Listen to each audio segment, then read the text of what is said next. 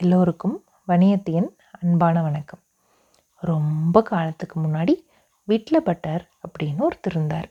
படு சோம்பேறி ஒரு வேலைக்கும் போக மாட்டார். வீட்டுக்குள்ளே போய் சாப்பிட்றது திண்ணையில் வந்து படுத்துக்கிறது. வீட்டுக்குள்ளே போய் சாப்பிட்றது திண்ணையில் வந்து படுத்துக்கிறதுன்னு தான் இருப்பார். எந்த வேலைக்கும் போக மாட்டார். அவரோட மனைவி தான் வேலை செஞ்சு இவருக்கும் சேர்த்து சோறு போட்டுட்ருப்பாங்க ஒரு நாள் அவங்க மனைவி இவர் போய் சாப்பிட உட்காந்தப்போ சொல்லிட்டாங்க இனிமேல் நான் சோறாக்க மாட்டேன் அப்படின்னு. ஏன் அப்படின்னு இவர் கேட்குறாரு நான் சோறாக்கி போட்டுக்கிட்டே இருந்தால் நீ சாப்பிட்டுக்கிட்டே இருக்கீங்க.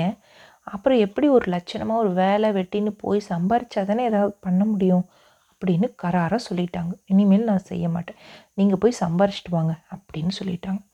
இந்த வீட்டில் பட்டரும் சரி நான் போய் சம்பாரிச்சிட்டு வரேன்னு வைராக்கியமாக கிளம்பிட்டார். ஊரை விட்டு போன அவர் ஒரு நாலஞ்சு ஊருக்கு நடந்தே போகிறார் அப்போது அந்த காலத்துலலாம் சத்திரங்கள் இருக்கும். அன்னச்சத்திரங்கள்னு சோறு போடுவாங்க நடந்து வரவங்களுக்கு ஊர் விட்டு ஊர் நடந்து போகிறவங்களுக்கு அந்த மாதிரி அன்னச்சத்திரங்களில் போய் சாப்பிட வேண்டியது கிடைக்கும் போது அப்புறமா அப்படியே எங்கேயாவது ஒரு திண்ணையில் படுத்து தூங்க வேண்டியது. இப்படியே இருந்துட்டு இருந்தார். கொஞ்ச நாள் ஆச்சு. அவருக்கு அது பிடிக்கல. திரும்பி ஊருக்கே வந்துடுவோன்னு ஊருக்கு வந்தார். திரும்பி ஊருக்கு வந்த வேலை காலை வேலையில் திரும்பி வர்றாரு. காலை நேரத்தில் திரும்பி வந்தால் மனைவி என்னென்ன நேரத்தில் என்னென்ன வேலை செஞ்சிட்ருப்பான்னு அத்துப்படி. ஏன்னா திணையில் படுத்துட்டா தானே வேலை அவருக்கு. இப்போ சரியாக மனைவி தோசை சுடுற நேரத்துக்கு வந்திருக்கோம் அப்படின்னு நினச்சிட்டு அழுங்காப்புல வந்து அந்த திண்ணையில் படுத்துக்கிட்டார். அப்போ தான் மனைவி தோசைக்கல்லை வச்சு ஒரு மாவை எடுத்து ஊற்றுறாங்க ஊற்றுனோடனே கல்லில் என்ன சத்தம் வரும்? சுருன்னு சத்தம் வருமா? ஒரு தோசையை ஊற்ற ஆரம்பிச்சிட்டான் நம்ம எண்ணுவோம் எவ்வளவு தோசை ஊற்றுறான்னு அப்படியே கூர்ந்து கவனிப்போன்னு காதை நல்லா தீட்டி வச்சு படுத்துக்கிட்டாரு. தோசையை திருப்பி போடுறாங்க அவங்க. மறுபடியும் சுர்ரு அப்படிங்குது. இப்போது ரெண்டு சுரு வந்தால் ஒரு தோசை. அப்போ எத்தனை தோசைன்னு கணக்கு வச்சுக்கலாம் அப்படின்னு பார்த்தா சுர்ரு சுர்ரு சுர்ரு சுர்ருன்னு அவங்க தோசை சுட்டுக்கிட்டே இருக்கிறாங்க. இவரும் எண்ணி முடிச்சிட்டாரு. பத்து தோசை அவங்க சுட்டு முடிச்சாச்சு. பத்து தோசை சுட்டுருக்குறா அப்படின்னு இவங்க கணக்கு எண்ணி முடிச்சுட்ருக்கும் பொழுது எதேச்சியாக அந்த மனைவி வெளியில் வர்றாங்க. வெளியில் வந்தோடனே அட நீங்கள் எப்போ வந்தீங்க? அப்படின்னோடனே நான் இப்போ தான் வந்தேன் அப்படிங்கிறாரு. அப்புறம் என்ன ஸோ திடீர்னு வந்துட்டீங்க? என்ன என்ன பண்ணியிருக்கீங்க? என்ன ஏதுன்னு விசாரித்தோடனே நான் பெருசாக ஜோசியம் கற்றுட்டு வந்திருக்கேன் தெரியுமா? அப்படின்னு சொல்லுவார் வீட்டில் பட்டர். ஜோசியம்மா என்ன ஜோசியம்? அப்படின்னு ஒரு சந்தேகமாக கேட்பாங்க அவங்க மனைவி. நீ நம்பளே இல்லை? இப்போ நீ தோசை தானே சுட்டுட்டு இருந்த?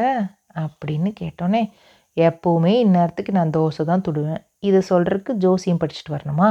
அப்படின்னு மனைவி கேட்பாங்க. அப்படி இல்லை நீ எத்தனை தோசை சுட்டேன்னு நான் இப்போ சொல்லட்டுமா? அப்படிம்பார் வீட்டில் பெட்டர். ஆ அது எப்படி சொல்லுவீங்க? எங்கே சொல்லுங்கள் பார்க்கலாம். அப்படின்னு மனைவி கேட்க நீ இப்போ பத்து தோசை சுட்டிருக்க. போய் எண்ணிப்பார் அப்படின்னொன்னே ஆ வேகமாக உள்ளே ஓடி போய் எண்ணி பார்த்துட்டு பார்த்தா ஆமாம் ஒன்று கூட அதிகம் இல்லை ஒன்று கூட குறைவா இல்லை. சரியாக பத்து தோசை இருந்துச்சு. ஓடி வந்து ஆஹா ரொம்ப நல்லா ஜோசியம் படிச்சுட்டு வந்திருக்கீங்க. ரொம்ப சந்தோஷம். வாங்க வாங்க உள்ளே வாங்க போய் குளிச்சுட்டு வாங்க சாப்பிட்லான்னு பெரியம்மா கூப்பிட்றாங்க. இவரும் குளிக்க போயிட்டார். அந்த சமயத்தில் அந்த ஊர் செலவைக்கு போடுற செலவுக்காரி வர்றாங்க அவங்க வந்து இவங்கக்கிட்ட பேசிகிட்டு இருக்கும்போது ரொம்ப பெருமையாக வீட்டில் பட்டரோட மனைவி சொல்கிறாங்க வீட்டுக்காரர் வந்திருக்காரு வெளியூர் போய் ஜோசியம் படிச்சுட்டு வந்திருக்காரு எல்லாமே தெரியும் அவருக்கு. அப்படி இப்படின்னு ஏகப்பட்டதாக புழுகிறாங்க சந்தோஷத்தில் உளர்றாங்க. அந்த செலவுக்காரி வந்தவங்களும் நம்ம கூட ஒரு ஜோசியம் பார்க்கணுன்னு இருந்தோம் இவர்கிட்டயே பார்த்துருவோமா அப்படின்னு சொல்லிட்டு அம்மா அம்மா எனக்கு கூட ஜோசியம் பார்க்கணும் பாப்பாரா உங்கள் வீட்டுக்காரரு அப்படின்னு அவங்க கேட்குறாங்க நிச்சயம் உனக்கு பார்க்காம என்ன பார்க்க சொல்கிறேன் இரு சாப்பிட்டுட்டு வரட்டும் வெயிட் பண்ணு அப்படின்னு சொல்கிறாங்க அவரும் வந்து சாப்பிட்டு முடிச்சப்புறம் மெதுவாக விஷயத்த சொல்கிறாங்க இந்த மாதிரி செலவுக்காரி வந்திருக்கிறாங்க. உங்ககிட்ட ஜோசியம் கேட்கணுமா அப்படின்னு வெட்டில் பட்டருக்கு பக்குன்னு ஆயிடுச்சு என்னடா இது? இப்படி ஆயிடுச்சு இப்படி எதிர்பார்க்கவே இல்லையே. இருந்தாலும் வெளி காமிச்சிக்க முடியாதே. சரி வர சொல்லு. அப்படிங்கிறாரு. என்னம்மா என்ன விஷயம்? அப்படின்னு கேட்குறாரு அது ஒன்றும் இல்லைங்கய்யா. இந்த காட்டுக்குள்ளே மேய்ஞ்சிட்டு இருந்த என்னோடய கழுதையை காணோம். எங்கே போச்சுனே தெரியல. நேற்று பூரா தேடிட்டேன். காங்கலை. உங்ககிட்ட கேட்டால் தெரியுமேன்னு நினச்சேன்.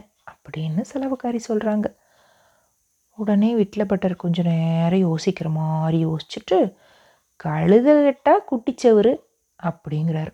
அதை கேட்டுகிட்டே இருந்த செலவுக்காரியம்மா கழுதையை பட இடங்களையும் தேடி கண்டுபிடிக்காமல் கடைசியில் குட்டிச்சவருக்கு போய் பார்க்குறா அங்கே பசபசன்னு செழித்த புல்ல நல்ல வயிறு முட்டை சாப்பிட்டு மேய்ஞ்சிக்கிட்டு இருந்து வெளியே மரம் மனசு இல்லாமல் அங்கேயே படுத்துட்டு இருந்தது அந்த கழுதை.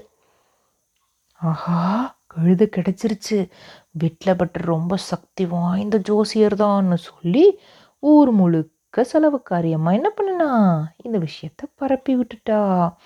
இப்போ ஊர் முழுக்க தெரிஞ்சோடனே ஊரில் மழை இல்லையே அதை போய் நம்ம வீட்டில் பட்டர்கிட்ட கேட்கோன்னு சொல்லிட்டு எல்லாரும் வந்துட்டாங்க. எல்லா முக்கியமான ஆட்கள் ஊரில் இருக்கிறவங்க பெரியவங்க எல்லாம் வந்து எப்போ மழை பெய்யும் மழை பெய்யும் மழை பெய்யுமா இல்லையா? அப்படி இப்படின்னு கேட்குறக்கு வந்துட்டாங்க. ஊரில் பயிர் பச்சையை காப்பாற்ற மழை பெய்யுமான்னு கவலையோடு வீட்டில் பட்டர்கிட்ட கேட்குறாங்க இது என்ன வம்பா போச்சு? மழை எப்போ பெய்யுன்னு எவனுக்கு தெரியும்? மழை பேரும் புள்ள பேரும் மகாதேவனுக்கே தெரியாதுன்னு சொல்லுவாங்களே. ஏதோ தோசைக்கு சுருங்கிற சத்தத்தை வச்சு கண்டுபிடிச்சேன். கழுதையே அப்படியே சும்மா சொல்லி விட்டேன். இப்போ மழை பெய்யுமான்னு வந்து கேட்குறாங்களேன்னு தடுமாறி போயிட்டார். ஆனால் வெளியில் காமிச்சிக்கவே இல்லை. சரி ஏதாவது சொல்லலைன்னா இவங்க போக மாட்டாங்க ஏதாவது விளையாட்ட ஆரம்பிச்சது இப்படி போய் முடியுதே அப்படின்னு அப்படியே மனசுக்குள்ளே புழுங்கிக்கிட்டு இருக்கிறார். இவர் என்ன சொல்லுவார்னு ஊர்க்காரங்க ஆன்னு பார்த்துட்ருக்குறாங்க விட்லபட்டரோட மனசுக்குள்ளே ஒரு போராட்டமே நடந்துட்டு இருந்துச்சு. என்ன எதிர்பார்க்குறாங்களோ இவங்கெல்லாம் அப்படின்னு யோசிச்சுக்கிட்டே தீவிரமாக இருந்தார். யாருமே கவனிக்காத வேலையில் இருட்டோட இருட்டா நாளைக்கு ராத்திரிக்குள்ளே போய்விட வேண்டியதுதான்னு மெதுவாக சொல்லிக்கிட்டு இருந்தார். அவருடைய வாய் நாளைக்கு ராத்திரிக்குள்ளன்னு சொன்னதை கவனித்து ஊர்க்காரங்க உடனே சந்தோஷமாக ஆரவாரம் செஞ்சாங்க. வாழ்க வீட்டில் பட்டர் வாழ்க வீட்டில் பட்டர்னு சொல்லிட்டு போயிட்டாங்க. வீட்டில் பட்டருக்கு அப்படியே ஜோரம் வந்துருச்சு. ஐயோ நம்ம ஏதோ சொல்ல போய் இந்த ராத்திரிக்குள்ளே மழை பெய்யுன்னு நினச்சிட்டு நம்பிட்டு இவங்கெல்லாம் போகிறாங்களே இனிமேல் இந்த ஊருக்குள்ளே இருக்கக்கூடாது. மழை பெய்யலைன்னா வந்து அடிப்பாங்கள்ல இந்த ஊரை விட்டு போயிடணும்னு சொல்லிட்டு ராத்திரியோட ராத்திரியாக வீட்டுக்குள்ளே இருக்கிற சாமானங்களை எல்லாம் எடுத்து ஓரமாக ஓரமாக ஒதுக்கி வச்சு பேக் பண்ணுற மாதிரி எல்லாம் பண்ணிக்கிட்டு இருக்கிறார். இனிமேல் இங்கே இருக்கவே கூடாது. மனைவியும் கூட்டிகிட்டு நம்ம போயிடணும்னு ஒதுங்க வச்சிட்ருக்கிறார் வீட்டில் இருக்கிற பொருட்களை எல்லாம். இவர் ரொம்ப இப்போ பிரபலமானதுனால ஜனங்கள்லாம் இவர் செய்ய ஒவ்வொன்றும் கவனிச்சுக்கிட்டே இருக்கிறாங்க. எதுக்கு வீட்டிலலாம் சாமான திங்ஸ் எல்லாம் ஒதுக்கி வைக்கிறாரு? அப்படின்னு எல்லாரும் பார்த்துட்டு எல்லாரும் அவங்கவுங்க சா வீட்டு பொருட்களையும் வந்து ஒதுக்கி வைக்க ஆரம்பித்தாங்க அப்புறம் பார்த்தா அன்னைக்கு திடீர்னு மழை பிடிச்சிக்கிச்சு. மழைனா மழை மழைனா மழை ஒரே மழை ஒரே வெள்ளக்காடு. யார் எல்லா வீட்டுக்குள்ளேயும் தண்ணி வர ஆரம்பிச்சிருச்சு. ரொம்ப ரொம்ப மழை பெய்ய ஆரம்பிச்சிச்சு. நல்ல வேலை எல்லாரும் பொருட்களை எல்லாம் ஓரங்கட்டி பத்திரப்படுத்தி வச்சுருந்ததுனால பொருட்கள்லாம் தண்ணியில் அடிச்சிட்டு போகாமல் தப்பிச்சது. மழை நின்னது தான் தாமதம். எல்லா விவசாயிகளும் ஊர் பிரமுகர்கள் முக்கியமான ஆட்கள் எல்லாம் ஜே ஜேன்னு வந்து கூட்டிட்டாங்க பரிசு பொருட்களாக தர்றாங்க விட்லபட்டருடைய புகழ் வந்து பக்கத்தூர்கள் எல்லா ஊருக்கும் பரவி ராஜா வரைக்கும் பரவிருச்சு. இப்போ ராஜா கிட்ட போய் சொல்கிறாங்க விட்லபட்டரை பற்றி இந்த ராஜா ரொம்ப நல்லவர் தான் ஆனால் ரொம்ப முன்கோபி. ஜோசியம் சரியாக சொல்லணும் தப்பாக சொல்லிட்டா அவங்க மூக்கை அறுத்துருவேன் கண்ணை தோண்டிடுவேன் அப்படிலாம் மிரட்டக்கூடிய ஆள். செஞ்சாலும் செய்யக்கூடிய ஆள் தான் ஆனால் விட்டில் பட்டர் பற்றி கேள்விப்பட்டோன்னே வர சொல்லு கூட்டிகிட்டு வர சொல்லுன்னு சொல்லிடுவார் விட்டில் பட்டருக்கு ஐயோயோ நடுக்கமாக ஆயிரும். என்னடா அது ராஜா இத்தனை நாள் ஏதோ மக்களை சமாளிச்சிட்டோம். ராஜா அரண்மனையில் போய் என்ன பண்ண போகிறோம் அப்பா எப்படியாவது தப்பிச்சு போயிடணும்னு நினைக்கும் போது அரண்மனையிலேருந்து ஆள் வந்துடுவாங்க கூட்டிகிட்டு போயிடுவாங்க அங்கே போய் அரண்மனையில் விருந்து உபச்சாரம்லாம் பலமாக இருக்கும். அங்கே ராஜாட்ட போய் நடுங்கிட்டே நிற்பார் வீட்டில் பட்டர். ராணியோட வைர மூக்குத்தியை யாரோ எடுத்துட்டாங்க. யார் எடுத்து வச்சுருக்காங்கன்னு நீ கண்டுபிடிச்சி சொல்லுவோம் ஜோசியத்தில். அப்படின்னொன்னே ஐயோ இது எப்படி நம்ம சொல்கிறதுன்னு வீட்டில் பட்டர் யோசிக்கிறாரு. உடனே ஏதோ அவருக்கு தான் மூளை நல்லா வேலை செய்யுமே. மகாராஜா பத்துக்கு கீழே ஒரு எண் சொல்லுங்கள் அப்படின்னோடனே ராஜா ரெண்டு அப்படிம்பார். அப்போது ரெண்டு பேர் சேர்ந்து தான் இந்த காரியத்தை செஞ்சுருக்காங்க அப்படின்னு சும்மா அடிச்சு விட்டார். யார் அந்த ரெண்டு பேர்? உடனே சொல்லு அப்படின்னோடனே அதை சொல்கிறதுக்கு கொஞ்சம் எனக்கு அவகாசம் வேணும். எத்தனை நாள் அவகாசம் வேணும்? ஒரு மூணு நாள். சரி மூணு நாள் அவகாசம் தர்றோம். இந்த அரண்மனையிலே தான் இருக்கணும். ஏதாவது தப்பு நடந்தது மூக்கும் கண்ணும் அவ்வளோதான் அப்படின்னு சொல்லிட்டு போயிடுவார் இவர் எடுத்துகிட்டு போய் அரண்மனையில் இருக்கிற ஒரு அறையில் தள்ளி பூட்டிடுவாங்க அங்கே உள்ளேயே அவருக்கு சகல வசதிகள் இருந்தது. ஒரு வசதியான ஜெயில் மாதிரி. அரண்மனை மடப்பள்ளியிலேருந்து மூணு வேளையும் அவருக்கு சாப்பாடு வந்தது. அந்த புறத்துலேருந்து பெண்கள் எல்லாம் வந்து அந்த ரூம் எல்லாம் க்ளீன் பண்ணி எல்லாம் கொடுத்துட்டு போயிட்டு இருந்தாங்க. ரொம்ப கவலையாக ஐயோ மூக்கு போயிருமே கண்ணு போயிருமே மூக்கு போயிருமே கண்ணு போயிருமேன்னு புலம்பிகிட்டே இருந்தார். அந்த புறத்துலேருந்து அவருக்கு உணவு கொடுக்க வந்த பணிப்பெண்களுக்கு ஒரே ஆச்சரியம். இவ்வளவு ருசியான அரண்மனை சாப்பாட்டை கூட சாப்பிடாம இந்த மனுஷன் இப்படி ஓரமாக கவலைப்பட்டு உட்காந்துருக்காங்க தங்களை கூட பார்க்கவே இல்லைன்னு அந்த பெண்கள் நினச்சிக்கிட்டாங்க. ஆனால் ஏதோ முணுமுணுத்துக்கிட்டே இருக்கிறாரே அப்படின்னு மெதுவாக கவனித்து பார்த்தா அவர் என்ன சொல்லிகிட்டு இருந்தார்?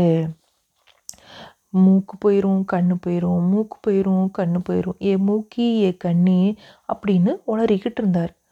அச்சோ இந்த ரெண்டு பெண்களுக்கும் பணிப்பெண்களுக்கும் அச்சோ கண்டுபிடிச்சிட்டாரா நம்மளை? நம்ம தான் வயிறு மூக்குத்தி திருடன்னு கண்டுபிடிச்சிட்டாரா?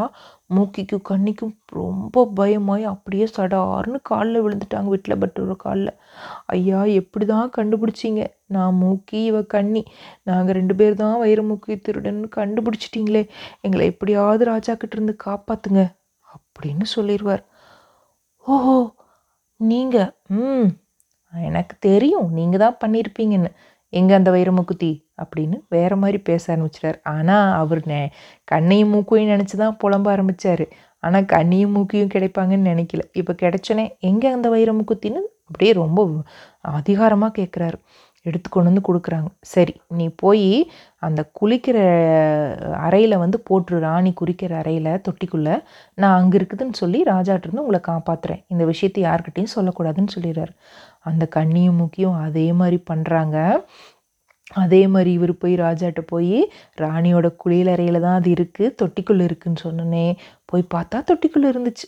உடனே ராஜா ஓஹோ ரொம்ப நல்ல ஜோசிகாரராக இருக்கிறாரு இவர் அப்படின்னு நிறைய பரிசு பொருட்கள்லாம் கொடுத்து அங்கேருந்து அனுப்பி வைக்கிறாரு.